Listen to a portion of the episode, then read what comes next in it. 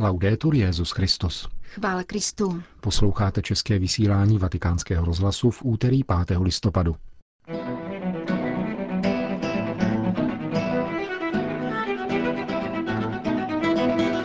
Papež František dnes ráno kázal o pozvání na slavnost, které je podstatou křesťanství.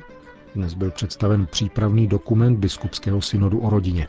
Budovu apoštolské nunciatury v Damašku zasáhl minometný granát.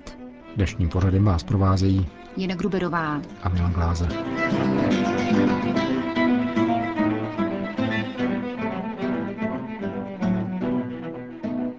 Zprávy vatikánského rozhlasu. Křesťanskou podstatou je pozvání na slavnost, konstatoval dnes papež František v homílii při raní Eucharistii v kapli domu svaté Marty. Papež zdůraznil, že církev není jenom pro dobré. Pozvání k účasti se týká všech. Pánova slavnost se sdílí naprosto a se všemi, bez selekcí. A křesťané se nemají spokojit s tím, že jsou na seznamu pozvaných, protože tak by zůstali mimo. Dnešní čtení začal papež svoji homílii, nám popisují průkaz totožnosti křesťana. S odkazem na evangelium pak zdůraznil, že křesťanskou podstatou je pozvání. Křesťany se stáváme jedině pozváním. Jde o bezplatné pozvání k účasti a přichází od Boha. Vstup na tuto slavnost, dodal svatý otec, si nelze zaplatit. Buď si pozván, nebo nemůžeš vejít. Pokud si neuvědomujeme a nemáme tuto jistotu, že jsme pozváni, pak jsme nepochopili, co znamená být křesťanem. Un cristiano è uno che è invitato. Invitato a che? A un negozio? Křesťan je tím, kdo je pozván. K čemu je zván? K nějakému jednání nebo na procházku? Pán nám to říká. Jsi pozván na slavnost. Křesťan je pozván na slavnost, k radosti, k radosti, že je spasen, vykoupen, k radosti z účasti na životě s Ježíšem. To je radost. Jsi pozván na slavnost. Rozumí se, že slavnost je zhromážděním lidí, kteří spolu rozmlouvají, smějí se, slaví, jsou šťastní. Ale je to zhromáždění. Mezi normálními lidmi, mentálně normálními, jsem nikdy neviděl nikoho, kdo by slavil sám. Bylo by to trochu nudné. Otevřít láhev vína, to není slavnost, ale něco jiného. Slaví se spolu s ostatními, v rodině, s přáteli, s lidmi, kteří jsou pozváni stejně jako jsem pozvaný já. Být křesťanem znamená příslušet k tělu, k lidu, který byl pozván na slavnost. To je křesťanská příslušnost.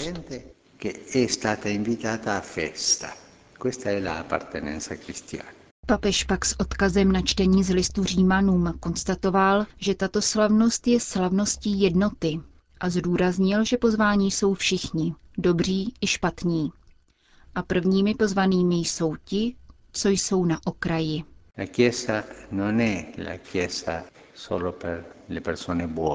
Církev není jenom pro dobré lidi. Kdo patří do církve? Na slavnost.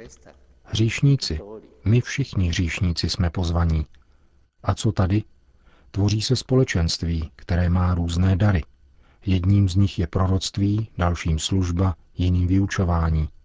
Všichni mají nějakou kvalitu, cnost. Slavnost však vzniká tím, že přináším to, co mám společné se všemi. Slavnost je sdílení, naprostá účast. Nelze chápat křesťanskou existenci bez této účasti. Je to účast nás všech. Nebo jdu na slavnost, ale zastavím se jen v prvním salonku, protože chci být jen se třemi či čtyřmi, které znám, a ostatní? Tak to nemůže být v církvi. Buď vstoupíš se všemi, nebo zůstaneš mimo. Nemůžeš dělat selekci. Církev je pro všechny. Počínaje těmi, kteří jsou nejvíce na okraji. Církev je pro všechny. Církev tvoří pozvaní, pokračoval papež. Znamená to být pozvání, účastnit se společenství se všemi. A dodal. V Ježíšově podobenství však čteme, že pozvaní jeden po druhém začali hledat výmluvy. Nepřijímají pozvání. Říkají, že ano, ale jednají opačně. To jsou křesťané, řekl dále papež, kteří se spokojují s tím, že jsou uvedeni na seznamu pozvaných. To však nestačí. protože kdo na slavnost nepřijde, není křesťan.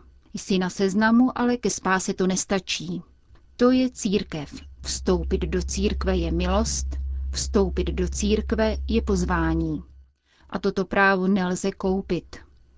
Vstoupit do církve, podotkl dále, znamená být ochotný k tomu, co po nás pán Ježíš žádá. Vstoupit do církve v posledku znamená patřit k božímu lidu, který putuje k věčnosti. V církvi nikdo není protagonista. Máme jediného, který koná všechno. Bůh je protagonistou. My všichni jsme za ním a kdo není za ním, je tím, kdo se vymlouvá a na slavnost nejde.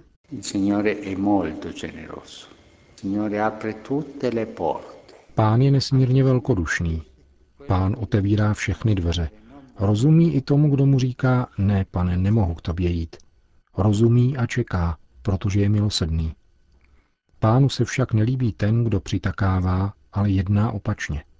Kdo se tváří, že mu děkuje za spoustu věcí, ale ve skutečnosti si jde svojí cestou. Kdo má dobré způsoby, ale jedná podle svojí a nikoli pánovi vůle. Takoví se vždy vymlouvají, neumějí se radovat, nezakoušejí radost z příslušnosti. Prosme pána o tuto milost, totiž dobře chápat, jak krásné je být pozváni na slavnost, jak krásné je být se všemi a sdílet vlastní kvality se všemi, jak krásné je být s pánem a jak ošklivé je lavírovat mezi ano a ne a spokojit se pouze s tím, že jsem uveden na seznamu křesťanů. Končil papež dnešní ranní homílii. Vatikán. Ve vatikánském tiskovém středisku byl prezentován přípravný dokument biskupského synodu o rodině. Synod bude mít dvě etapy. První proběhne od 5. do 19. října příštího roku a podchytí celou problematiku v globálním měřítku. V roce 2015, kdy se uskuteční světové setkání rodin ve Filadelfii, proběhne druhá etapa synodu, která definuje příslušné operativní směrnice. Přípravný dokument, který byl rozeslán místním církvím, představil arcibiskup Lorenzo Baldisseri, který je generálním sekretářem biskupského synodu. Cílem je učinit ze synodu v plném a vlastním smyslu účinný nástroj společenství, kterým se vyjadřuje a uskutečňuje kolegialita, zamýšlená druhým vatikánským koncilem, proto chtěl svatý otec posílit generální sekretariát synodu, aby mohl vhodně plnit svoje poslání, prosazovat biskupskou kolegialitu cum petro a sub petro při řízení církve. Cum petro e sub petro. Přípravný dokument zaslaný biskupům celého světa má pomáhat při reflexi problematiky, která se vyskytla v posledních letech v souvislosti s rodinou a bude poskytnut i farnostem. Odpovědi biskupů na otázky, které dokument klade, mají být zaslány do konce ledna, aby je mohla Rada sekretariátu synodu zpracovat a vyhotovit v takzvaném instrumentum laboris, které bude k dispozici synodálním otcům. Pokud jde o rozhodnutí biskupů Anglie a Walesu, kteří dokument publikovali na internetu, monsignor Baldisseri dodal. Všechno bude procházet přes biskupy a biskupské konference, ale každý může s textem nakládat libovolně. Církevní učení se však samozřejmě nemění a zůstává základem pro reflexy biskupů, jak vysvětlil generální relátor synodu kardinál Peter Erde. Rodina je skutečností danou vůlí stvořitele a představuje sociální realitu. Není to tedy pouhý vynález lidské společnosti a tím méně produkt nějaké pouze lidské moci. Spíše je to přirozená realita, povýšená Kristem pánem do stavu božské milosti. Říká kardinál Erde při prezentaci přípravného dokumentu biskupského synodu o rodině.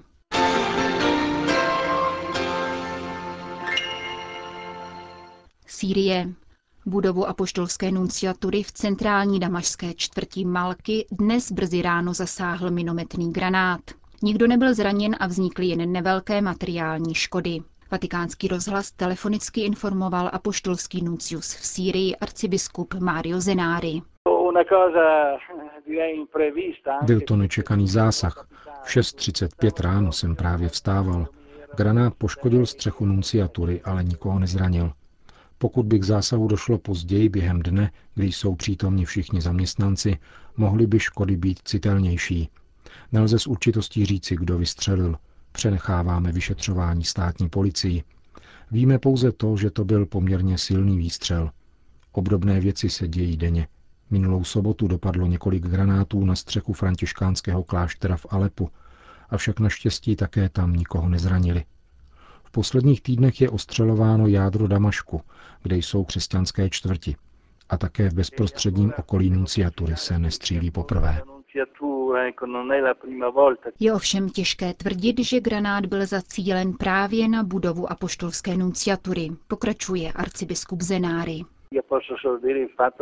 Mohu potvrdit některá fakta. Například před měsícem dopadla minometná střela na nádvoří před Melchickou katedrálou v Damašku.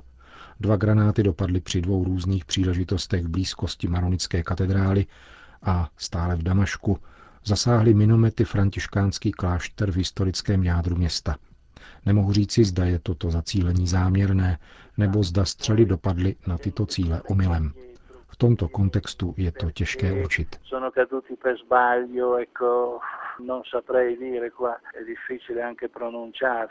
Masakr křesťanského obyvatelstva v městečku Sadat, kterému padlo za oběť nejméně 45 nevinných civilistů, však svědčí o stupňujících se protikřesťanských náladách. Řekl bych, že v posledních měsících konfliktu skutečně znepokojení křesťanů vzrostlo. V prvním roce války nebyli křesťané vidět, byli ještě, lze-li to tak říci, respektováni. Tím, jak se situace ze dne na den komplikovala, také postavení křesťanů budilo větší obavy.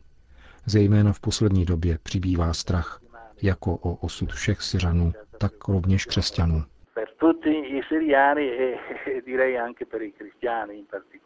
Soudí apoštolský nuncius v Damašku.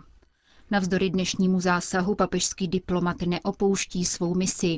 Jak pro spravodajskou agenturu KNA uvedl kancléř nunciatury otec Giorgio Keca, zastupitelstvo svatého stolce zůstává otevřeno, aby dosvědčovalo papežovu solidaritu s trpícím obyvatelstvem.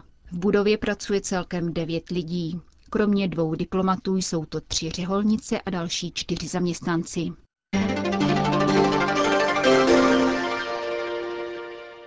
Terst. Dokonce mezi pokřtěnými a kristovými učedníky dnes existuje jakási tichá apostaze, odmítání Boha a křesťanské víry v politice, ekonomice, etice a postmoderní západní kultuře. Prohlásil předseda papežské rady Cor Unum kardinál Robert Sarach na konferenci pořádané evropskými biskupskými konferencemi v italském Terstu. Nedobrovolně, pokračoval kardinál, dýcháme oběma plícemi doktríny, které se staví proti člověku a vytvářejí nové politické směry, jejíž důsledkem je pomalá, ale trvalá a agresivní eroze, destrukce a demolice člověka, jeho života, rodiny, práce a mezilidských vztahů. Nemáme už ani čas žít, milovat a adorovat. Je to mimořádná výzva pro církev a charitní pastoraci, protože církev, zdůraznil guinejský kardinál, má také upozorňovat na to, čím člověk strádá. Kardinál Sarach dále řekl, že bezbožný humanismus napojený na vyhrocený subjektivismus a ideologie šířené sdělovacími prostředky a extrémně vlivnými a finančně mocnými skupinami jsou maskovány mezinárodní pomocí a působí také v církevním prostředí i v našich charitativních organizacích. Církev se však řídí křesťanskými hodnotami a má charitativní identitu – jež nemůže být předmětem vyjednávání, takže odmítá jakoukoliv ideologii odporující božskému učení a kategoricky zamítá jakýkoliv ekonomický nebo kulturní vliv, který vnucuje ideologické podmínky, jež se příčí křesťanskému pojetí člověka. Končíme české vysílání vatikánského rozhlasu. Chvála Kristu. Laudetur Jezus Christus.